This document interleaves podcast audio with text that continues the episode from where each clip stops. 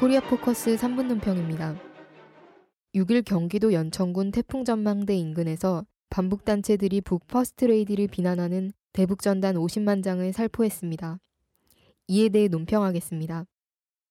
첫째, 지난 8월과 9월에 보도된 현송월 건과 퍼스트레이디 건은 카더라식 가장 유치하고 한심한 모략입니다.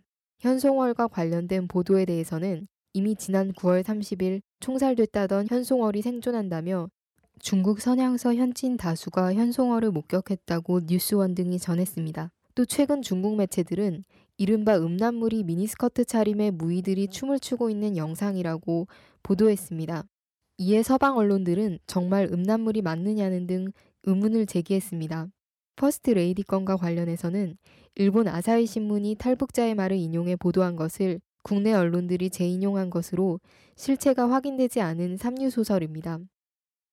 둘째, 대북전단 살포는 북을 자극할 뿐 남북관계 개선에 치명적인 효과를 낳을 수 있습니다.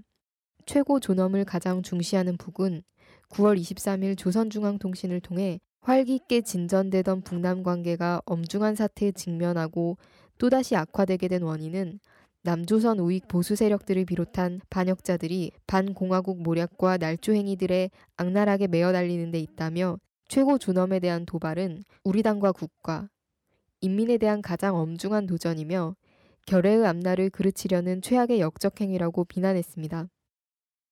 셋째, 남북 관계가 대결로 치닫고 있는 상황에서 대북 전단 살포는 불에 기름을 붓는 격입니다. 북조평통은 지난 9월 21일 대화와 대결은 절대로 양립할 수 없다며 남 당국이 벌이고 있는 반공화국 전쟁 도발 책동, 반공화국 모략 책동과 통일 애국 인사들에 대한 탄압 소동 등에 대해 강하게 규탄했습니다.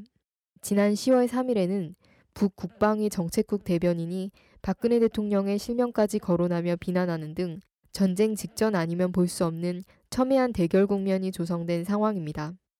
참고로 지난 4월에도 북은 최고존엄의 상징인 초상화들을 불태우는 행위에 대해 조선인민군 최고사령부 최후통첩장에서 우리의 예고 없는 보복 행동이 개시될 것이라고 경고했습니다.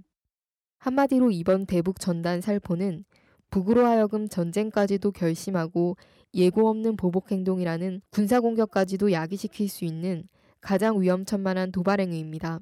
더구나 북이 이러한 반북 모략 단체들의 배후에 바로 국가정보원을 비롯한 청와대가 있다고 보고 있습니다.